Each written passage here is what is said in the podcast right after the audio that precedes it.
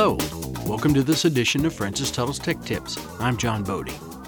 Many of us, at one time or another, have entertained the thought of pursuing that ultimate American dream of starting your own business.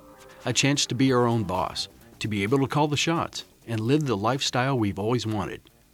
While these are all good reasons, the decision to start your own business should not be entered into lightly. Joining me today is Shelley Cademy, Small Business Management Coordinator for Francis Tuttle's Business and Industry Service Program. Hi, Shelley. Hi. Thanks for being with us today. Before we cover the basics of starting our own business, would you give our listeners just a little bit of background on how popular small business is in America? Sure, I, would love to. Actually, the Small Business Administration tells us that um, approximately 75% of the net new jobs added to the economy every year are provided by small businesses, which is quite a lot larger than I think most people um, know. And small businesses actually represent 99.7% of all employers. So the impact of small business is pretty huge on the U.S. economy. Also, just anecdotally, um, I, have been reading a lot about uh, over the last few years um, women owned businesses increasing almost exponentially. A lot of women are maybe hitting that glass ceiling or, or they're thinking about having families and, and they're looking for a way to um, have a family and still have a career. And so they're beginning their own businesses. And that's, I, I think we'll see in, in 10 or 15 years, we'll look back and see that that was really a cultural phenomenon. So that's a really interesting impact as well. Now, regardless of the type of business folks are thinking about starting, Shelley, they are really going to have to do some major research and homework before even considering that first step. What are the basic questions they need to be asking themselves? Well, the uh, there are several questions I ask um, people who, who come to me and are thinking about starting a new business, the first thing I ask is why? Why do they want to start a, a, a new business? Um, there are a couple reasons that kind of send up red flags for me. That is, I hate my job. I hate my job is not a good reason to start one's own business. Um, I hate my boss, not a good reason. Uh, and I want to make a million dollars, also not a good reason. Um, I would say if a person has a real passion for um, for starting a new business, that's great. And I think that's probably the only reason. And of course, this is my own bias, but this is uh, anecdotally what I've determined after working with uh, with entrepreneurs for the last eight or nine years. Um, is that if someone, uh, you know, I work with clients who come to me and they've really wanted to start some business for 40 years and they're finally at the point where they're ready to do that that's a great reason. Um, I also, you know, entrepreneurs, I really am a big believer that entrepreneurs are born. Uh, very few of them are actually made. And there are people who just have a, a, a, need to go out there and create and to really do things differently than they've been done in the past. And that's a great reason to go out there and have your own business um, and uh, create products and create services that haven't been out there before. I mean, that's the entrepreneurial spirit that you know this country was built on and that Oklahoma was built on. So um, those are great reasons to to um, start a new business. I would say any positive reason is good. Any negative reason, like I hate my job, probably not the best reason.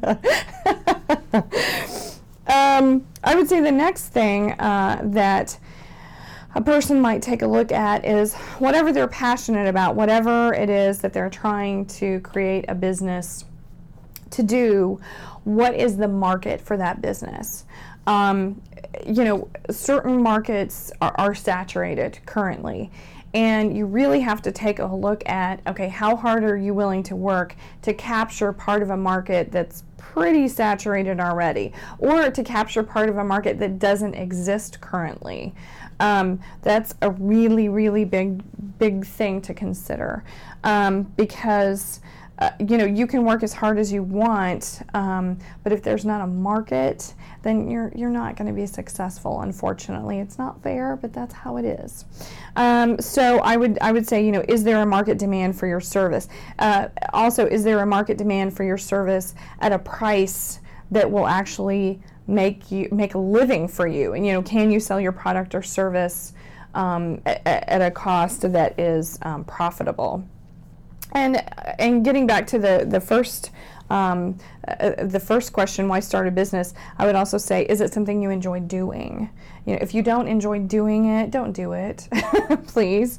Um, and then finally, how much time do you have to devote to a new business?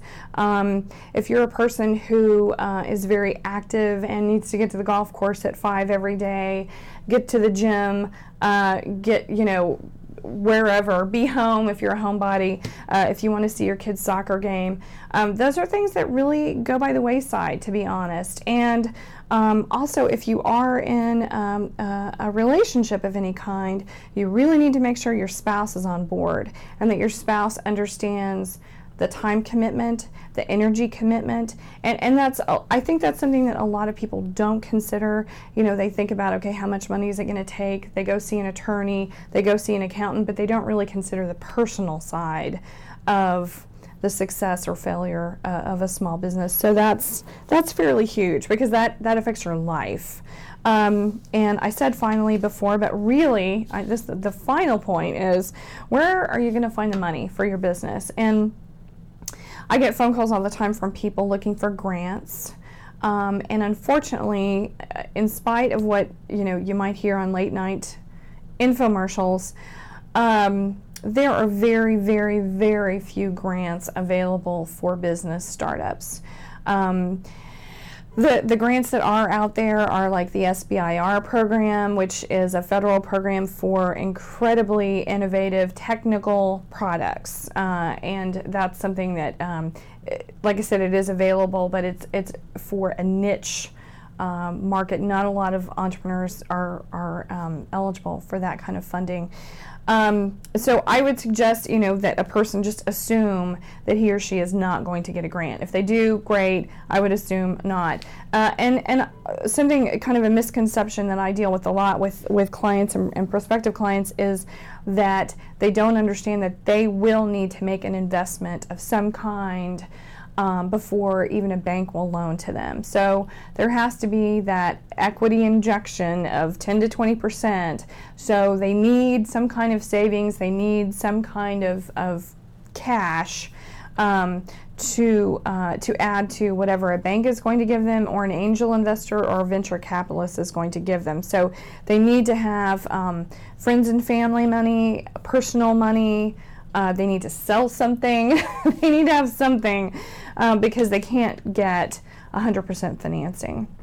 I would say those are the biggies. And for those who can't come up with the finances now, I'm assuming you tell them not to give up. Oh gosh, no, no, no, no, no. Especially if if someone is passionate about a venture. You know, one of my favorite clients, Joyce's Catering. Um, she uh, raised her kids and um, decided, uh, you know, later in life that she wanted to be a business owner, and she's extremely successful. Uh, she never really gave it up, and, and she's uh, having a great time and uh, making a lot of money. So that's that's not bad. No, please don't give up. And, and you know, talk with people who can help. Talk with people who can guide you uh, and help you to understand when when uh, starting a venture might be possible. This is a lot to consider before jumping in and starting a new business. Where can people go to get more information on the subject? Well, there's so much information out there. I would say that there's we, we have sort of information overload. Um, uh, not just about starting a small business, but everything. I would say, you know, the internet is fabulous. Um, make sure whatever sources you're using are reputable, though. Um, uh, I love to go to um, uh, Amazon.com and look at the books that are available for small business startups. Um, I, I love Amazon.com especially because you can take a look at what other readers have, how they've reviewed the book, and how helpful it has been for them. And that's actually how I choose the books that I read. I don't read read books as soon as they come out. I wait, I wait until someone else has read them, and, and I can um, I can evaluate whether it's worth my time to, to read those books. And there are some great books out there, but please, please, please don't read all of them. Um, also, local chambers of commerce. Um, there are small business development centers in just about every community. They're a great resource. Um, I would say look around. There are um, there should be economic development resources in just about every community.